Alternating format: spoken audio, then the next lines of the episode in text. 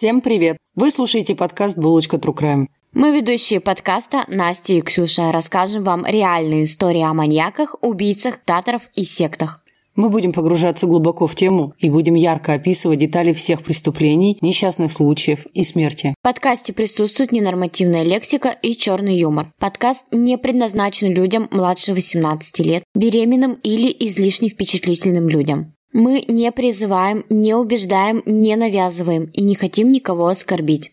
Подкаст никаким образом не связан с политикой, религией, национализмом. Также не призывает к суициду, насилию, экстремизму и не является пропагандой чего-либо. Наш материал извлечен из открытых источников, смонтирован и опубликован со строго ознакомительной целью. Мы призываем к соблюдению законов вашей страны присутствия. Наливайте чаек, кофеек. Всем привет. Приветики. Это Ксюша. А, это Настя. Ну, ну, собственно, как обычно. Да. Состав до сих пор не поменялся и не поменяется. Но вдруг вы забыли, как нас зовут. Как мы говорили в прошлом выпуске, за сегодняшний выпуск большое спасибо Людмиле Тимошовой. Напоминаем, что это она нашла ошибку и сказала нам о том, что мы записали неправильный выпуск, потому что 14 сентября выиграл город Флоренция, а мы взяли и улетели в Филадельфию. Сбалмошные дамы. А я считаю, что это мой топографический кретинизм. Типа, ты отошла от Тюмени, а дальше какой-то остальной мир. Как бы вот есть Тюмень, центр мира, а ты... А я такая вышла, такая, ну и пофиг. На Фе. Фе и Фе. Фе и Фе. Да, чё, чё такого, все нормально. А хотя, может быть, скорее всего, мы же тогда искали города, ну, типа, еще вот на буквы, и наткнулись на Генри Холмса, то есть тот выпуск был про него, и это такая запутанная история с этим отелем, там какое-то количество жертв, то ли 20, то ли 200, куча mm-hmm. этих городских легенд. Мне кажется, мы просто как личности увлеченные такие mm-hmm. ускакали в ту сторону. И все, вот и все, вот и все, вот и все. Да. А, я устроила себе выходные просмотров сериалов, только, пожалуйста, не кидайте в меня тапками. Я посмотрела этот новый сериал 2021 года «Секс в большом городе». Ну вот. А что, Wednesday, наконец-таки я дошла до этого сериала. Ты в восторге? Я в восторге, я жуть как жду вторую часть, она же должна быть, должна быть. Я очень надеюсь. Сериал закончился очень неоднозначно, прям с намеком на продолжение. Вот, ждем с. Объявление, да, о втором сезоне. Да. Ну, кстати, уже уже пора бы объявить, наверное. Ну, как бы да, весь мир ждет. Весь мир ждет, весь мир в предвкушении. А еще Э, Ксюша, скажи, пожалуйста, что на новогодних праздниках ожидает нас и наших слушателей? Итак, 2 января это понедельник. То есть, ну, 31 гуляем, первого догуливаем, вот это вот. катаемся. Второго катаемся, а вечером начинаем слушать про Осло. Мы будем в Норвегии. Как раз я считаю, что все эти скандинавские страны, зима, Новый год, ливаем глинтвейн, слушаем про Осло, про их маньяков и вообще про сам Осло. Да, и да. расслабляемся. И расслабляемся после того, как э, сильно напрягались 31-го с готовкой. Первого с уничтожением. Второго небольшая прогулочка, чтобы согнать все, что было наедено за эти дни и часы. И тихонечко попиваем глинтвейн, и слушаем про Осло. Да, прекрасная пора. У меня уже предновогодняя. А, кстати, какое число? Это какое число выпуска вот выходит? Этот выходит 26 26 да. Все, здорово. 20, 26 то есть сегодня вот вы слушаете 26 до Нового года осталось совсем чуточку. Это самый мой любимый праздник. И новогодние каникулы это просто самое без, безшабашное время. Ксюша это да. летит в Минск, я лечу в горы, надеюсь, не с горы. Уж постарайся.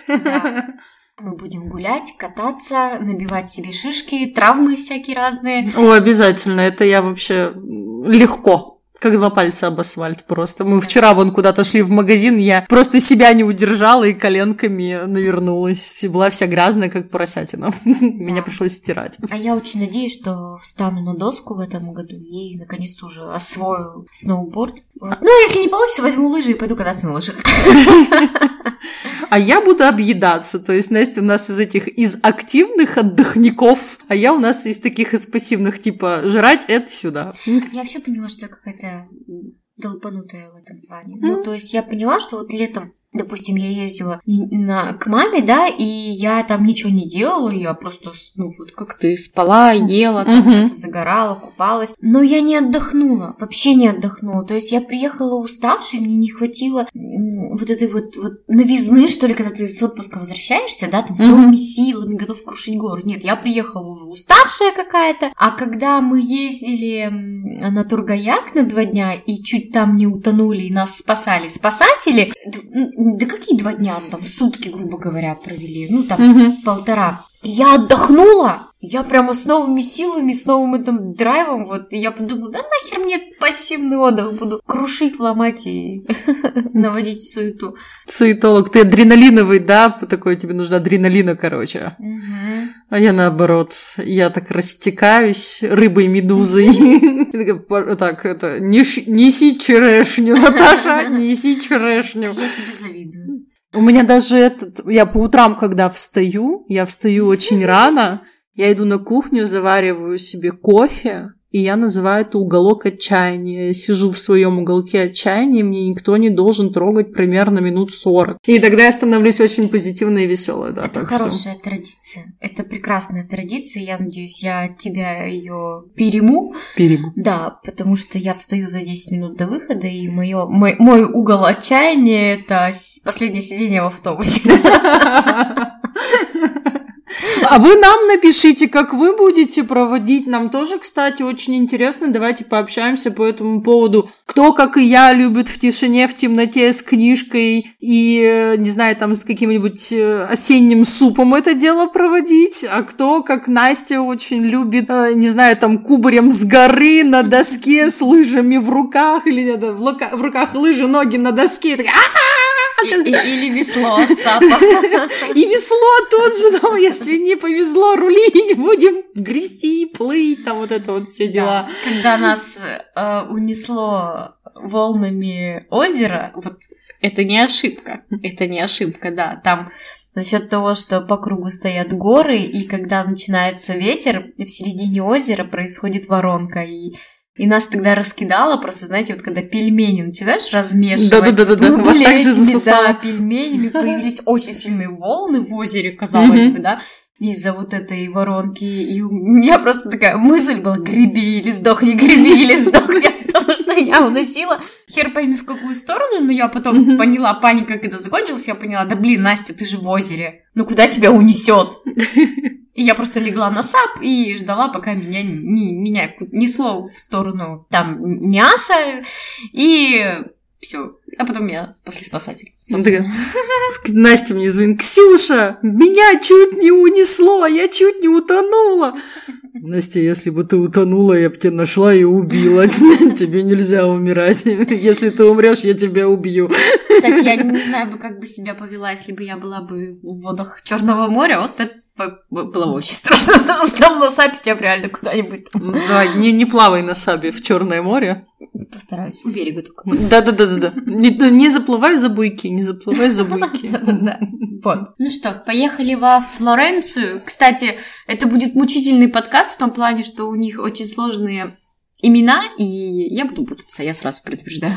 А у меня будет очень странный акцент, потому что я не могу нормально читать ничего итальянского. Я смотрела по нашей сегодняшней теме несколько документальных фильмов, и они все были на итальянском языке, и там были субтитры русские. Угу. И они вот это «Амацони, Джермлускони, баба-баба-бата». Это, это «Мы там пошли, а там трупы, там он всех убивает». А я такая, господи, ребят, я не могу нормально это слушать, не могу. Перфекто.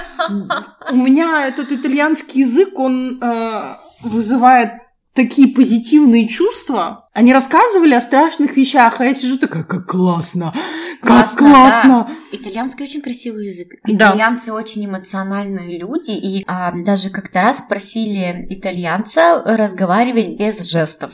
Он не мог говорить? Ему было очень сложно, да, потому что они же жестикулирует. Если у меня был бы муж итальянец, я бы ему как-нибудь сломала руки, мне кажется. Я не люблю, когда люди слишком эмоционируют. Да как ты мне-то еще ничего не сломала? Господи, да ты по сравнению с итальянцами, это, тюрка деревянная, которая вообще не эмоционирует, руками не трясет.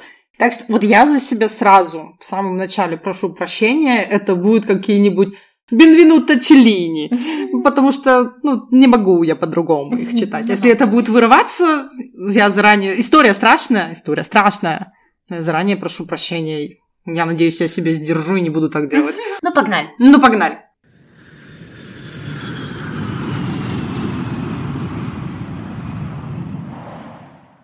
Флоренция основана Юлием Цезарем как место жительства ветеранов его армии. Назван Флоренция Флорентия, что по латыни означает «цветущая». В третьем веке император Диоклетиан сделал Флоренцию столицей провинции Туския, будущей Тосканы.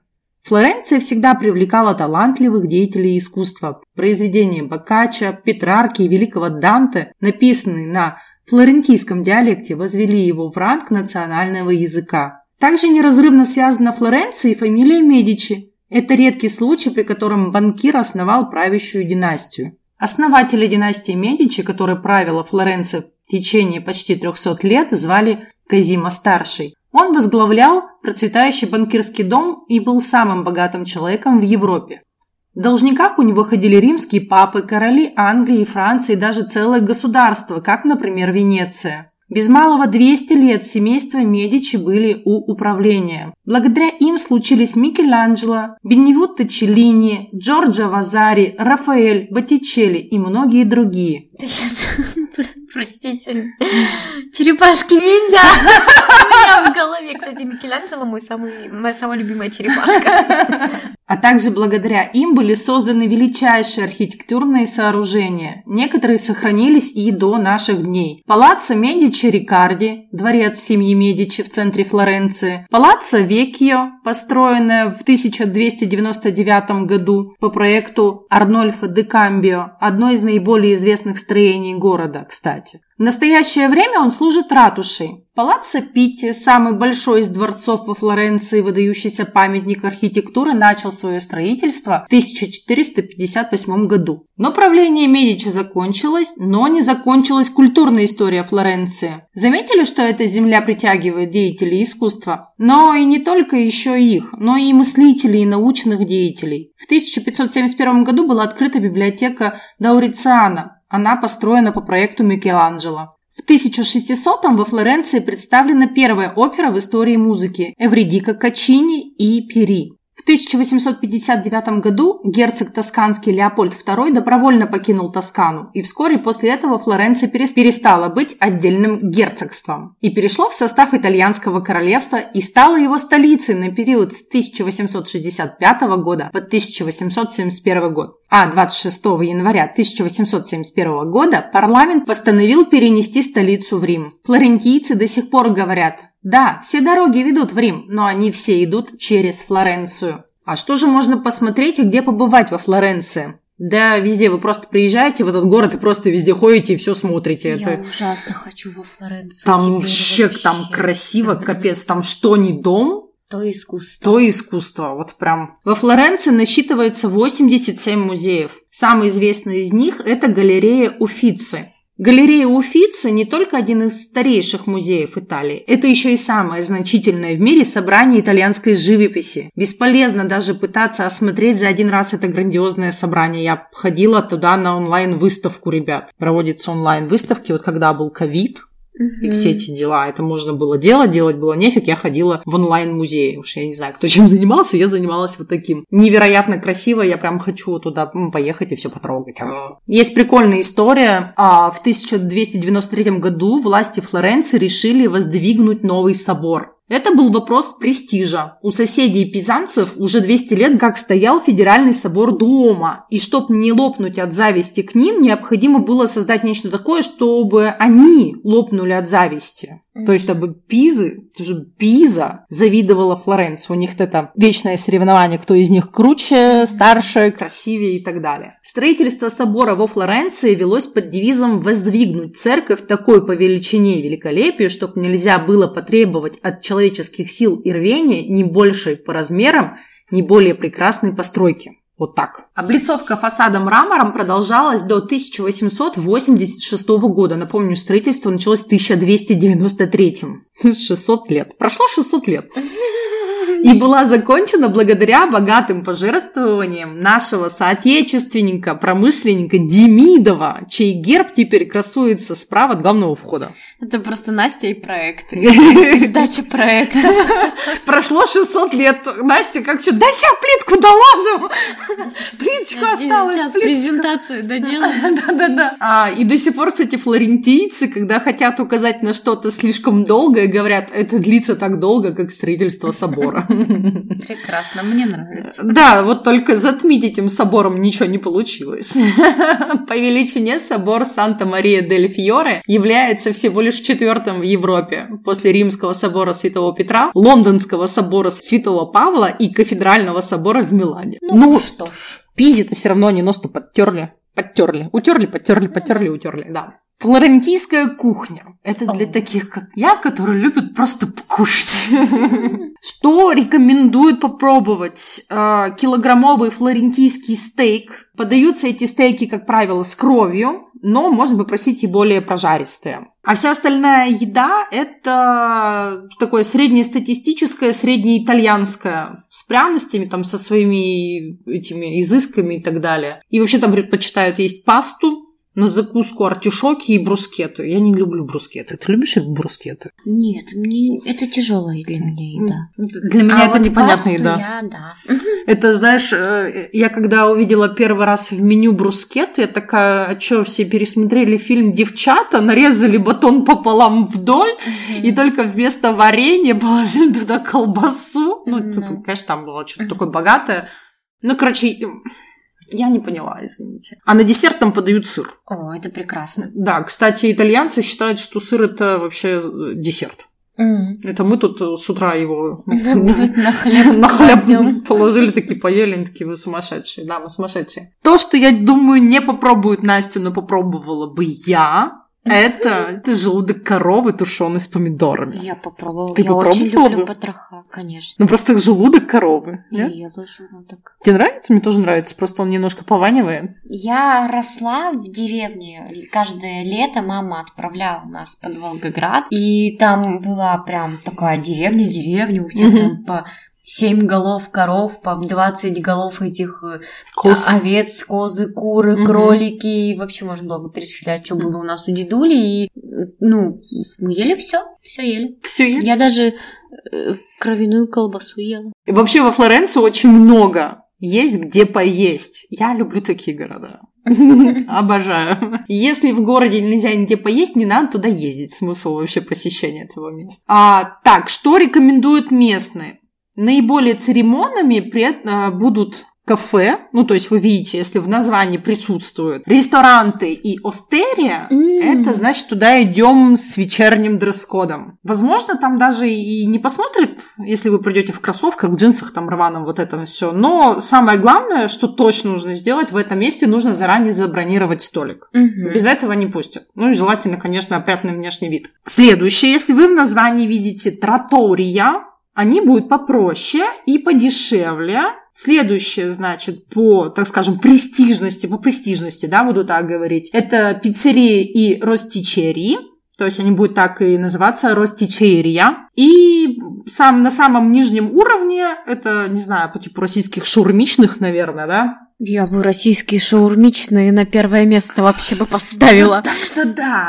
Я не права. Ну хорошо, это, знаешь, тот самый ларек у вокзала, где продается тот самый беляш. Вот, вот это вот место. Опасное место? Опасное место, да. Опасное место для ЖКТ. Во Флоренции это будет что-то по типу гриль-бара. А, не лучшее место для плотного ужина, но чтобы попробовать там, например, местное вино, потому что виноделен там куча, то вот туда, собственно, и идем. И в самом низу этой иерархии находится Тавола Калда. Это прям столовая. Там сытно, дешево, за мало денег, много еды, но лучше такие места подбирать заранее. А, Ну, то есть, потому что мало ли чем тебя накормят. ну да. Да. Что рекомендую? Есть прям целый список, что обязательно нужно сделать во Флоренции. Обязательно попробовать вот этот флорентийский стейк, отыскать нацарапанный Микеланджело профиль на камне сразу за скульптурой Геракла на площади Синьория, потереть нос дикого хряка Порчичеллино у галереи Нового рынка, отдать дань памяти Микеланджело у надгробия в базилике Санта-Кроче, Прекрасная Флоренция, прям очень захотелось мне туда. А я вот не голодная, мне вот после всех этих разговоров про еду захотелось есть. Сначала запишем подкаст. Сначала работа, потом еда. Как обычно. Ну что, ну мы, конечно же, не, не просто так рассказываем про Флоренцию прекрасную и очень искусную, я бы даже сказала. Романтичную, нежную, такую величественную. И сейчас мы продолжим рассказывать про маньяка. Именно, потому что... Нежная, величественная и, и, и, и, и маньяки. Даже там были маньяки. Там был вообще самый загадочный маньяк, он даже более загадочный, нежели чем Зодиак. Кстати, я когда читала, я его, да, очень похожие истории. Мгм. Похожие. И фотороботы. Ты обратила внимание, Мгм. что фотороботы и Зодиака, и флорентийского монстра, они похожи? Да, ну что, Начнем. начнем. Анастасия. Да. Вечером 21 августа 1968 года заплаканный и испуганный мальчик по имени Наталина Мелли постучался в дверь фермерского дома семьи Де Феличе в ужасном состоянии. Когда ему отворили дверь, то он сбивчиво, захлебываясь слезами и дрожа от страха, описал ужасающее зрелище, от которого он бежал. «Пустите меня, я устал, а мой отец дома болен. Ты должен отвезти меня домой, потому что мои мама и дядя оба мертвы в машине». Тайна флорентийского монстра началась. Когда полиция прибыла на место происшествия, они обнаружили Барбару Лотчи и ее любовника Антония Бьянко в припаркованной машине в сельской местности Синья на окраине Флоренции. Пара была зверски убита. Вечер до убийства. Барбара, ее маленький сын и Антония пошли в Синема Гарден Мичеласия в Ластро Асинья, чтобы посмотреть второй вечерний спектакль «Хельга. Чудо любви». Немецкий фильм, не предназначенный для детей до 14 лет. Вернувшись из кинотеатра, Антония предложил им заехать на ближайшее кладбище, чтобы заняться быстрым сексом. Поскольку ее сын крепко спал на заднем сиденье, Барбара согласилась. Их свидание было недолгим. Когда Антония начал снимать с Барбары одежду, из темноты появилась фигура и застрелила неверную пару. После двойного убийства убийца выхватил из машины сына Барбары и унес его в ночную тьму. Некоторое время спустя, той ночью местного фермера разбудил стук в его входную дверь. Да. А, ну, фермер, естественно, вызвал полицию. Осматривая место преступления на кладбище, следователи обнаружили рядом с автомобилем 8 гильз 22 калибра. Проверка регистрации автомобиля – это была белая Альфа Ромео Джульетта а с номерными знаками провинции Ореца. Показала, что он принадлежит Антонио Лобьянко. Как красиво звучат эти все имена. Я прямо не могу. Это прямо песня. Ну, мне, знаешь, как, знаешь, так, вот как можно было убить Антонио Лобьянко? Да. Кошмар. Вообще. Ну и наш любимый уже Антонио Лобьянко, М, Вторая жертва. вторая жертва, был всего лишь одним из любовников в длинном списке, причем неудачливым. Одна из версий, конечно же, полиции, предположительно вот э, совершившего этого убийства, из ревности и мести обратила внимание на мужа Лочи Стефана Мелли. Но что-то в виновности Мелли не складывалось. Не складывалось вообще ничего там. Да, на допросе он не знал многих важных деталей места преступления. Кроме того, он был известен своей застенчивостью, трусостью и нежеланием противостоять своей жене из-за ее дел, иногда позволяя любовникам своей жены просто жить в собственном доме. Как это по-итальянски, а? Ну. А Стефано Мелли сказал следователям, что плохо себя чувствовал с полудня предыдущего дня и оставался дома. В это время к нему пришли навестить два человека – Кармела Кутрона и Антонио Лобьянко. Любовник жены. Оба. Оба. Оба. Любовника жены. Да, они были оба любовниками его жены. Во время допроса Мелли также упомянул Франческо Винчи, другого любовника его жены. Винчи был арестован в ноябре 1967 года по обвинению собственной жены в супружеской неверности. Как только Винчи вышел из тюрьмы, он э, возобновил отношения с возлюбленной. Барбара была любовницей всех вот трех братьев Винчи. Джованни, Сальваторе и Франческо. Следователи решили расследовать некоторые обвинения Мелли и его попросили вернуться на следующий день. Несмотря на это, после 12 часов допроса, к удивлению причастных, Мелли признался в убийстве двоих. Стефано закончил свое признание, заявив «Я убил свою жену и ее любовника, потому что устал от постоянных унижений. Моя жена изменяла мне несколько лет, но всего несколько месяцев назад я решил покончить с ней». Стефано был быстро арестован и заключен под стражу в ожидании официальных обвинений. А по итогу он был приговорен к 14 годам тюремного заключения. Через 6 лет после двойного убийства Барбары Лочи и Антонио Лобьянко в субботу 14 сентября 1974 года следователи были вызваны в район Борго-Сан-Лоренцо к северу от Флоренции. Прохожий обнаружил тела 18-летней Стефании Петтини и 19-летнего Паскуали Джентлил Коре припаркованной машине и позвонил в полицейский участок. Прям как история реально зодиака. Прибывшие на место следователи обнаружили полуобнаженное тело молодого человека на водительском сидении автомобиля Fiat 127. Он стал жертвой многочисленных а, огнестрельных ранений. Не было никаких а, явных следов борьбы. Полностью обнаженное тело молодой женщины обнаружили на земле за автомобилем. Ее тело убийца уродливо разложил, то есть ее руки и ноги были раскинуты, а из э, ее изувеченной вагины торчала ветка виноградной лозы. На первый взгляд, ну, показалось, что ее зарезали. При вскрытии трупов вскоре выяснилось, что в обоих стреляли несколько раз из малокалиберного ружья. В баллистических отчетах сделан вывод, что это была автоматическая беретта калибра 73 или 74 калибра. Пули были характерного типа Винчестер. Они были произведены в Австралии в 1950-х годах. В то время как жертва, а, мужчина с скончалась от пяти пулевых ранений, в женщину выстрелили только три раза. Ее смерть в конечном итоге наступила в результате как минимум одного из 96 э, ножевых ранений. По оценкам, нож имел длину от 10 до 12 сантиметров и ширину там полтора сантиметра с одним лезвием. Одна, как, как заточка с одной да. стороны, угу. как, у, как у кухонного ножа. Угу. То есть есть вот а, дважды заточенный. Ну, ага. Э, дважды заточенный. Типа, да-да-да, кортик вот такой угу. вот. Вначале следователи сосредоточили свое внимание на трех мужчинах. А это был 53-летний Бруно Мокали, Джузеппе Франчини, психически неуравновешенный мужчина, который обвинил себя в преступлениях, явившись в полицейский участок по собственной воле. И Гвида Джованини, вуайерист, которого несколько свидетелей опознали как человека, который шпионил за парами в районе, где произошло преступление. Но не было никаких улик, связывающих кого-либо из мужчин с преступлением. И все трое в конечном итоге были ну, исключены из списка возможных подозреваемых. К июню 1981 года прошло 7 лет, уже, да, после убийства в Борго Сан-Лоренцо. И, как и в случае со Стефано Мелли, о них почти забыли. В субботу 6 июня 1981 года сержант полиции во время загородной прогулки со своим маленьким сыном случайно обнаружил тела 21-летней Кармелы Денучо и ее 30-летнего жениха Джованни Фоджи. Сержант увидел странную картину. У припаркованного Фиата валялась женская сумочка, а ее содержимое было раскидано вокруг. Он подошел к автомобилю и ну вот тут как бы слово обомлел, но я хочу сказать слово офигел.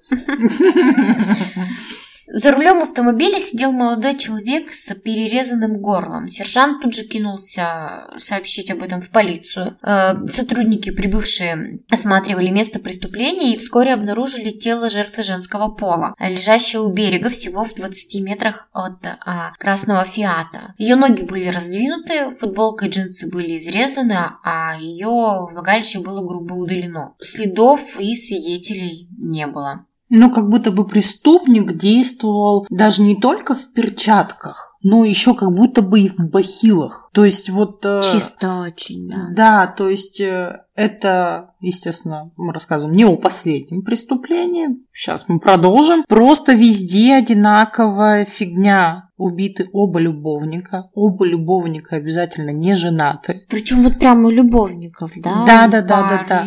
Ну вот э, там будет и жених с невестой. Да хватит спойлерить, ну, Ксюша. Ну, не, к тому, что э, это он не просто там кого-то ходил, да, а он же их выслеживал. Он выслеживал, он, да. э, И насколько я поняла, там тоже вот у нас по истории мы уже одного вуайериста упомянули. Будут подобные, мы сейчас все расскажем. А, просто, как я поняла, я вот искала по этой, что-то вот по этой теме, чтобы прям точно это сказать, но сейчас у меня только догадки и предположения. В общем, там есть какие-то места, где обязательно тусуются парочки. Вот. Ну, чтобы... романтические такие. Да, да, да, где можно не только романтически, но еще и в машине уединиться для плотских утех. Ага, на, на кладбище, как у первых жертв, очень романтично. Ну что, это итальянцы, у них итальянские кладбища, может быть, им там нравится. Может, они извращенцы, кто знает. Так у них еще и сын был там малолетний на заднем mm-hmm. сиденье, ну тоже. Ну так он там, э, первая парочка такая. А, интерес своеобразная, на кладбище ехать, заниматься сексом. Да. Короче, я к тому, что там много вот этих вуайеристов, которые ходят и за всеми подглядывают. Если вы поедете во Флоренцию и захотите со своей парой пары где-то уединиться, знаете, за вами подглядывают. Будьте аккуратнее. Да. да. Следователи сосредоточили свое внимание на Энце Спалетти, случайном вуайеристе, а, чей красный форд был замечен припаркованным недалеко от места преступления. Подозреваемый предоставил следователям запутанное алиби. Их больше интересовал тот факт, что он разговаривал с женой о двух трупах и автомобиле медного цвета еще в 9.30 утра рассказывая ей, что читал а, о них в газете, тогда как на самом деле эта история вышла только на следующий день после того, как тела были найдены. Ну, Спалетти был а, быстро арестован за преступление и помещен в тюрьму до суда. 23 октября 1981 года, всего через несколько месяцев после убийства Нучо и Фоги, убийца нанес новый удар. Молодая пара 24-летняя Сюзанна Камби и ее 26-летний бойфренд Стефано Бальди решили провести вечер, припарковавший у живописной смотровой площадки недалеко от Каленцана, к северу от Флоренции. Ну, все как обычно получается. Да. То есть все по той же схеме. А, следователи, которые прибыли на место преступления, обнаружили мужчину, лежавшего слева от автомобиля Volkswagen. Он был полураздет, в него несколько раз стреляли, а затем уже мертвого изрезали ножом. А тело женщины было расположено с правой стороны. Ее также застрелили, а ее влагалище было удалено таким же образом, как, как у Кармелы Денучо. Патологоанатом пришел к выводу, что они оба были еще живы, когда им было нанесено первое из многочисленных ножевых ранений. Иссечение влагалища было выполнено тем же инструментом, что и в предыдущем случае, но оно было выполнено со значительно меньшей точностью и была удалена гораздо большая площадь. Брюшная стенка была порезана насквозь, в результате чего а, большая часть брюшной полости была обнажена, а часть кишечника проколота, что позволяет предположить, что убийца, ну, он торопился. Я себе прям представляю, как половину внутренности, знаешь, вот так вот грубо, как коробку mm-hmm. наскрывают какую-то, прям mm-hmm. раз так и вытащили. Да. Вообще ж, просто жуть, просто жуть. Это... Да. а главное, вот да, он удалял влагалище, то есть это грязная, кровавая работа. И Никаких не было, да, следов. следов. Как будто бы он, знаете, ничего не нашли, это только мои предположения, что как будто бы, мне кажется, он на что-то их выкладывал, вот это вот все э, вершил свои вот эти злодеяния, а потом аккуратно, возможно, их было несколько, не обязательно один, и почему-то мне кажется, что их было несколько, потом убирали это тело с этого места и прямо вот это все собирали, потому что вот мы фотки приложим к посту, там, ну, представляете, насколько это кровавое дело, то есть в машине все в кровище, а, например, где уже на, на улице рядом, там нету большой площади, залитой кровью. Угу. Ну, это же значит, как-то уничтожили эти улики. Ну, это вообще капец. Просто фильм ужасов. В реальности я себе не представляю, как э, люди жили сначала убийство в 68-м, потом в 71 а потом как пошло с 81 -го года. И по несколько, за как бы каждые несколько месяцев. Вообще жуть. А оружие использовалось одно и то же. Угу, да, как да, в да. предыдущем преступлении. А, но наконец-то появилась улика. Улика одна из немногих, а, которую преступник оставил на месте преступления. Это была очень важная подсказка. А, Это был отпечаток обуви 44 размера. Следователи также решили снять с Энца Спалетти обвинение в двойном убийстве Кармелы де Нучо и Джованни Фоджи, это вот предыдущая пара, поскольку Спалетти находился за решеткой во время этого последнего убийства. Суд над ним был отменен, и он был а, освобожден из тюрьмы. А самое забавное, что до сих пор первого не выпустили из тюрьмы. Да. Мужа-то Мужа. по фамилии. Мелли. Ну и 19 июня 82 года субботним вечером убийца снова нанес удар а, недалеко от а, Монтеспертоли. У меня уже акцент. Ну. А, Это к юго-западу от Флоренции. Молодая пара Паоло Майнарди, 22 года, и его девушка, 20-летняя Антонелла Мильорини. Они занимались любовью а, на парковке возле дороги Виа Нова Вирджилио, когда кто-то появился из кустов и начал стрелять. Оба были э, поражены ну, шквальным огнем, и Антонелла умерла почти сразу. Несмотря на то, что Пауло был серьезно ранен, он смог э, завести машину и включить фары. Пауло включил заднюю передачу, резко газанул, но съехал в кювет. Убийца подошел к автомобилю, выстрелил по фарам и э, разрядил свой пистолет в двух жертв. Заглушил двигатель, ключи вытащил из замка зажигания, ну и выбросил. Убийца решил пропустить ужасные обряды увечья и скрылся с места происшествия, даже не осознав, что Пауло был все еще жив. Но, к сожалению, Паула обнаружили только на следующее утро, и он всего через несколько часов умер, так и не приходя в сознание. Мог бы быть ценным свидетелем.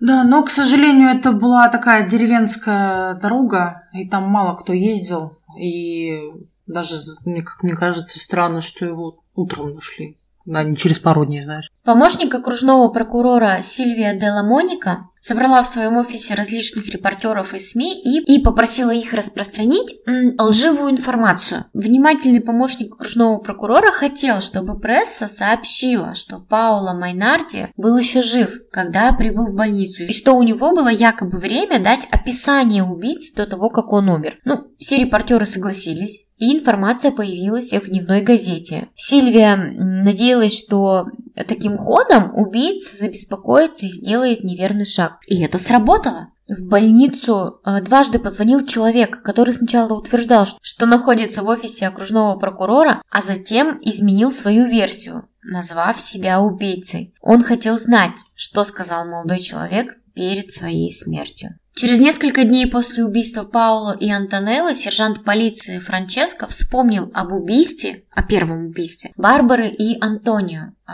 Он был, убийство было совершено в 1968 году. Это 13 лет, Сколько да? лет? 13 лет. 13 лет, да.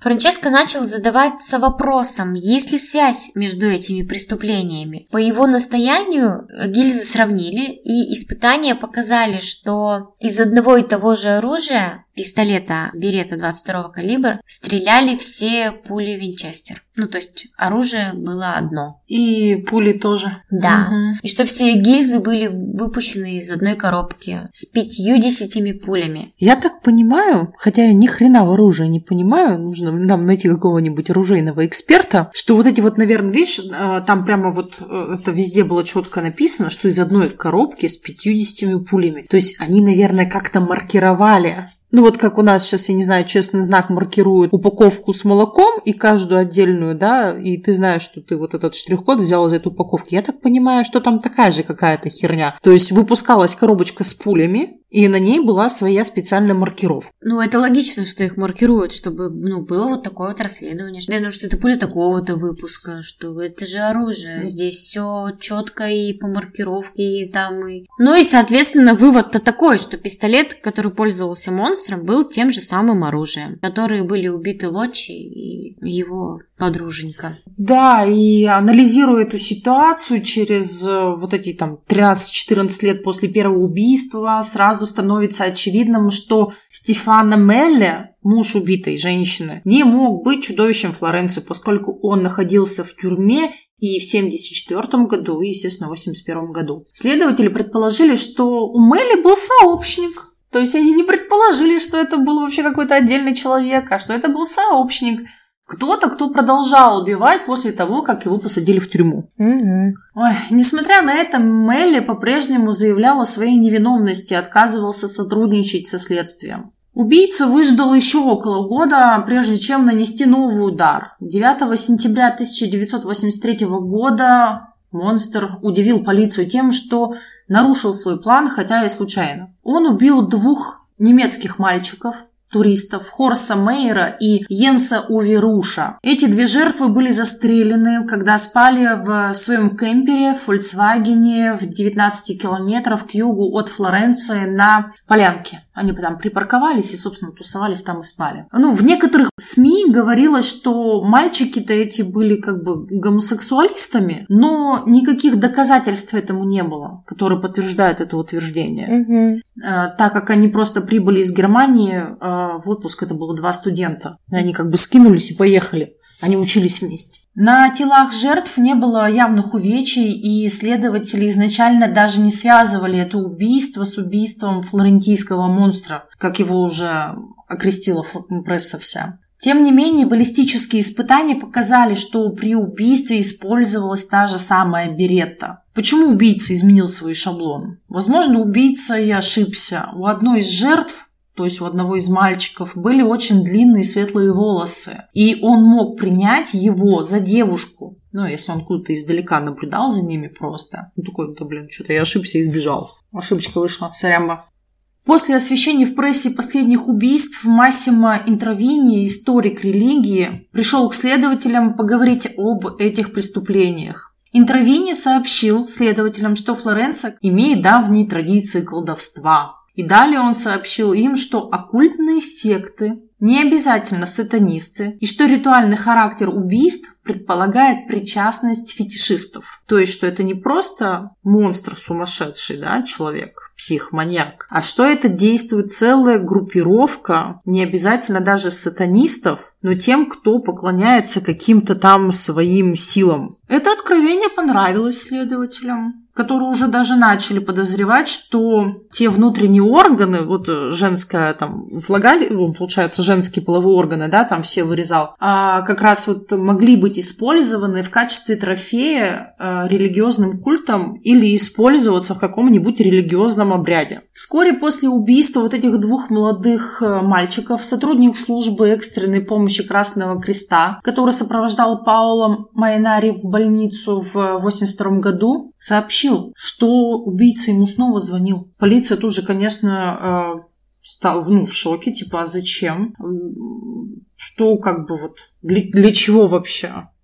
Спустя столько времени с ним еще раз связывались. Ну, без ответа все осталось. Осталось без ответа. То есть он просто еще раз позвонил и еще раз поговорил с этим сотрудником скорой помощи. Убийца ждал еще почти год прежде чем нанести новый удар. Это произошло 29 июля 1984 года. Он убил еще одну молодую пару – Викио Ди Муджелло, к северу от Флоренции. Этой парой были Клаудио Стефаначи, студент юридического факультета, ему был 21 год, и Пио Хильде Ронтини, барменша и черлидер, ей было 18 лет. Пара была также застрелена, а изрезана ножами после. На этот раз э, маньяк когда вытащил девушку из машины, он оттащил ее где-то на 10 метров, он отрезал ей грудь, но не стал трогать ее половые органы. Угу. После этого убийства поступали сообщения о странном человеке, который преследовал эту молодую пару в кафе «Мороженом» за несколько часов до убийства. Близкая подруга Рантини вспоминала, что ее подруга ей призналась, что какое-то время ее беспокоил неприятный мужчина после работы или даже во время работы в баре. Это двойное убийство повторяло один в один предыдущие. И было задействовано то же самое оружие. Детективы тогда открыто признались прессе, что у них нет зацепок. И они также сбиты с толку, как и раньше. В пресс-релизе после убийств Франциско Флери, окружной прокурор, который тогда руководил расследованием, сказал, «Этот человек может быть вашим респектабельным ближайшим соседом, человеком вне подозрений». И просто весь город такой, бля. И давай все друг друга подозревать. Ну, а просто прикинь, приходит такая полиция, знаете, у нас тут 10 человек убито. А мы не знаем, кто это. Ну, А возможно, это кто-то ваш из близких. Да, я, бы- Этот на стреме. Я бы, блядь, всех бы, я бы была бы собака подозревак. я бы точно впала в какую-нибудь панику. Я человек, который очень спокойный, я бы нахрен впала в панику. Единственное, о чем знала полиция тогда, что убийца был садистом, который предпочитал охотиться на случайные пары в сельской местности. Ну, то есть, вот они знали факты, да. Для опытных следователей убийца был призраком. И спустя почти два десятилетия уже у них не было ни подозреваемых, ни существенных улик, ни надежды когда-либо вообще поймать этого флорентийского монстра. То есть 16 лет, считаю, да? Мгм. 16 лет они его искали. Последнее известное убийство, совершенное флорентийским монстром, произошло почти через год. 8 августа 1985 года был была убита французская пара. Убили 25-летнего Жана Мишеля Кравейшвили и его подругу Надин Морио. Они разбили лагерь в районе Сан-Кашана, недалеко от Флоренции. Тело женщины было обнаружено в закрытой палатке. В нее стреляли четыре раза. Первые три пули пробили ей череп, а четвертая прошла сквозь горло. Также четыре пули было выпущены и в мужчину. Согласно отчетам патологоанатома, все выстрелы были произведены с близкого расстояния. Патологоанатом также предположил, что пара занималась любовью в то время, когда он на них напал. То есть мужчину вытащили потом из палатки. Сразу после обнаружения Жана Мишеля и Надин следователи подумали, что у них есть первая настоящая зацепка, так как на тротуаре перед ближайшей больницей была обнаружена пуля от Винчестера. Такая же, как и в предыдущих во всех убийствах. Вот с такой вот какой-то медной оболочкой, она была Мгм. какая-то особенная.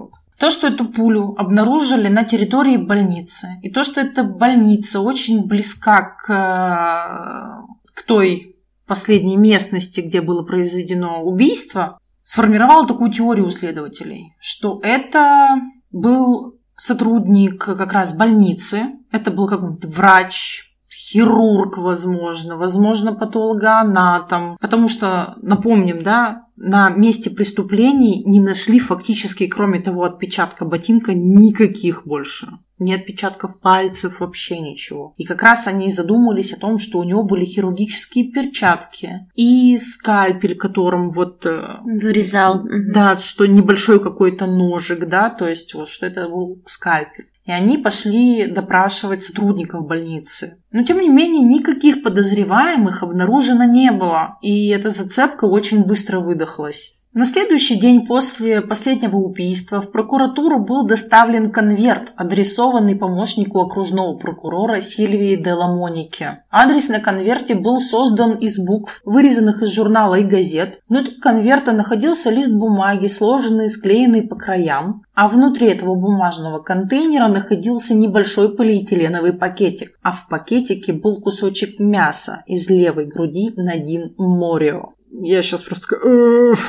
Да уж. Еще издеваться, сука, начал. Мало того, что он обзванивал, да, тех людей там год Ну назад. вот как вот Зодиак. Зодиак Да. же тоже писал письма в полицию, и в Мгм. газету он писал. И шифры создавал этот, ладно, хоть ничего я такого не создавал, Мгм. тут-то вообще еще сильнее путал. Ну, прям очень похоже, да. В общем, в течение последующих восьми лет после последнего убийства следователи допросили более 100 тысяч человек. В начале 90-х органы все эти органы, полиция, они сосредоточились на Пьетро Патчани. Это был 68-летний полуграмотный фермер, увлекавшийся охотой и таксидермией. Кто не знает, таксидермия – это когда из мертвых э, животных делают чучело. Мгм. Мое любимое – это упоротая лиса. Самым интригующим для следователей был тот факт, что Патчани был арестован в 1951 году за убийство коми-вояжера, которого он застал спящим со своей невестой. Не то чтобы спящим, ладно, он, они- он застал их в процессе. Мгм. Он нанес ножевые ранения не менее 19 раз. и он его не зарезал, он его затоптал до смерти, он забил его ногами. Подчани, после чего изнасиловал его труп на глазах своей невесты. Ну, естественно, он был очень быстро схвачен и достаточно-таки быстро осужден и приговорен к 13 годам лишения свободы за это преступление. Так мало. Да, сама в шоке. Угу. После освобождения из тюрьмы Подчани женился за него еще кто-то женился. На нем кто-то женился. И, поси... и, собственно, поселился на ферме и создавал вот свою новую семью. Но в период с 1987 года по 1991 год он снова был заключен в тюрьму за избиение своей жены и сексуальные домогательства к двум его малолетним дочерям. Капец. Глава детективной службы Флоренции Микеле Джутари считал, что Подчани был слишком небрежным, чтобы спланировать свои преступления. Но все же его арестовали 17 января 1993 года. Ну, я согласна, это слишком умно для него. Угу. Учитывая, что он, извините, изнасиловал труп любовника своей невесты. Ну, он слишком грубое животное, чтобы угу. действовать так аккуратно. Суд над Пьетро Патчани начался через год, примерно в ноябре 1994 года. Прокуратура была полна решимости доказать, что это он был одним из самых плодовитых серийных убийц в Италии. Также прокуратура потребовала, чтобы суд был открытым. Жители Флоренции, да что уж там Флоренции, там вся Италия была очень даже за открытое слушание этого дела. А флорентийская газета зашла еще дальше. Она открыла горячую линию монстров, она так и называлась, горячая линия монстров, чтобы читатели могли высказать свое мнение по телефону угу. о происходящем и, собственно, об Патчане. Переполненный зал суда привлек толпы зрителей, но, несмотря на всю драму, было тревожно мало доказательств. Какой так всего да. две улики. Это размер ноги да. и пуля Винчестер. Все. А еще предположение о том, что вот у него же была вот эта травма, что ему невеста изменила, и он mm-hmm. любовника убил, да, и вот это все. И вот это как причина убийств любовников в машине. Ну, это причина, это да. не улика. Это понятно. Ну, как мотив. У него мотив. был мотив. Психологическая травма. Больше ни у кого в Италии психологических травм не было, только у Пачани. Собственно, единственный травмированный итальянец во всей Италии. Да. Ну, с первого дня, конечно же, он все отрицал. Он никогда не говорил, что он... Э, то есть даже если было какое-то давление, он не издавался и всегда говорил, что это не он. То есть Мелле сдался, мы понимаем, что это был не Мелле. Отсюда, отсюда, из 2022 года мы понимаем, что это не он. А, а этот не сдавался никогда. И там же на суде еще и показывали все доказательства. Фотографии с мест всякие вещи, вот это все. И это было настолько ужасным и кровавым, что полицейский потерял сознание во время суда, когда это все наблюдал. Жесть. Ну, если представляю, да, сколько фотографий там показали, там же со всех ракурсов mm-hmm. это все фотографируют. Ой, жуть. Но несмотря на все вот эти вот косвенные улики, лишь косвенные, ни одной прямой, да, как мы сказали. Он был признан виновным в совершении семи двойных убийств и приговорен к пожизненному заключению. Когда был оглашен обвинительный приговор, Пачани вытащили из суда, и он выл. Он, был, он выл, э, что он невиновен, как Христос на кресте. Прям какой-то итальянский суд, блядь. Очень эмоциональный. Очень эмоциональный. 13 февраля 1996 года апелляционный суд отменил обвинительный приговор Пьетро Пачани, ему тогда был 71 год, и снял с него всю вину. Прокурор заявил, что улики были тогда несостоятельны против него, и прошла всего неделя, и суд вынес это решение, его освободили. За два дня до освобождения Пачани были задержаны его друзья, Марио Ванни, 70 лет, Джакарло Лотти, 54 года и Джованни Фаджи, 77 лет ему было. Следователи стали подозревать, что в преступлениях флорентийского монстра мог быть виноват не один убийца, а целая банда. А банду должен возглавлять Петро Патчани. Верховный суд Италии быстро отменил решение об освобождении Патчани и 12 декабря 1996 года назначил повторное судебное разбирательство в свете новых доказательств. Утверждается, что Лотти признался полиции, что он и Патчани совершили убийство. Это самая запутанная история на свете. Очень запутанная, даже зодиак не такой запутанный. 21 мая 1997 года Марио Вани и Джо Карло Лотти предстали перед судом за причастность к пяти двойным убийствам. Двое мужчин были в конечном итоге осуждены и были приговорены к следующим срокам. Марио Вани к пожизненному сроку, а Джо Карло Лотти – 26 годам. Пачани так и не дожил до повторного судебного разбирательства. Он умер. 23 февраля 1998 года его нашли лежащим лицом вниз на полу своего дома со спущенными до щиколоток брюками и задранной по самую шею рубашкой. Его лицо было синим и изуродованным, и по первоначальному мнению полиции он умер от остановки сердца. Со спущенными штанами? Ага, и задранной рубашкой к горлу. Вскрытие показало, что причиной его смерти стала комбинация наркотиков что вот он передознулся. Угу. А судья Пауло Канесса полагал, что подчане заставили замолчать, что он не раскрыл настоящего монстра или монстров. Ну, вот это более, так сказать, логично. Что его, ага, что его убрали. Наркотиками накачали и все. Он же не привлекался до этого к наркотикам. Там же все равно какие-то медицинские экспертизы делают да. анализы, все равно же проверяют, что он потребляет он или нет. Но он не был этим наркоманом, да. Да, можно было бы еще предположить, но поскольку Пача не мертв, а Марио Ванни и Джо Кардалотти находятся за решеткой, то дело флорентийского монстра будет закрыто. Ну нет, не закрыто. Не закрыли. Конечно, не закрыли, потому что настоящий монстр на свободе еще. А, а может быть, монстры. А может быть, монстры. В августе 2001 года следователи снова возобновили расследование убийств флорентийского монстра. Ты представляешь, с 1900 какого 60... 8 68 и по 2001 год по 2022 даже год. Мы же мы с тобой все знаем. Да, но они никуда не убирали, они оцифровывали, переоцифровывали, переосмысливали, вали, и вот дошли до того, что нашли новых подозреваемых. Но источников они своих, естественно, не сообщили, но как будто бы у них там были новые источники, которые дали им новые какие-то мысли. Источник, близкий к прокуратуре, заявил, что теперь полиция считает, что эта группа из 10-12 богатых, искушенных итальянцев организовывала ритуальное убийство в течение трех десятилетий и оставалась безнаказанной. Ну, кстати, с 85 -го года больше не было подобных убийств. Угу.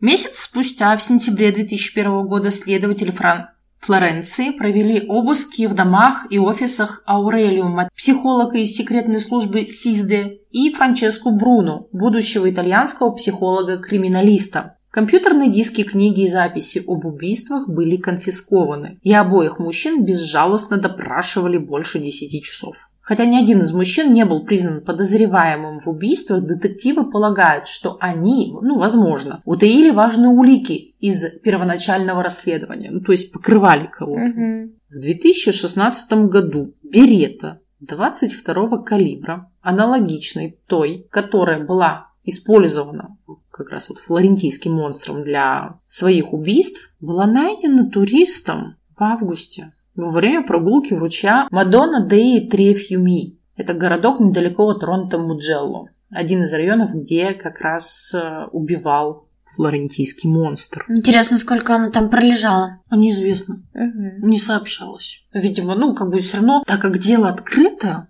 не все будут сообщать. Угу. Да? Сожалению, не удалось выяснить, да. Но, несмотря на всякие новые улики и предположения, новые разоблачения, Ванни и Лоти остаются в заключении. И до сих пор убийства флорентийского монстра остаются загадкой. Не буквально в марте этого года снова подняли документы и изучают. Так э, да, я, я, я согласна, я считаю, что дело не раскрыто. Не раскрыто. Не раскрыто, они каких-то левых людей нашли. Ну, вроде как совпадает, и нормально.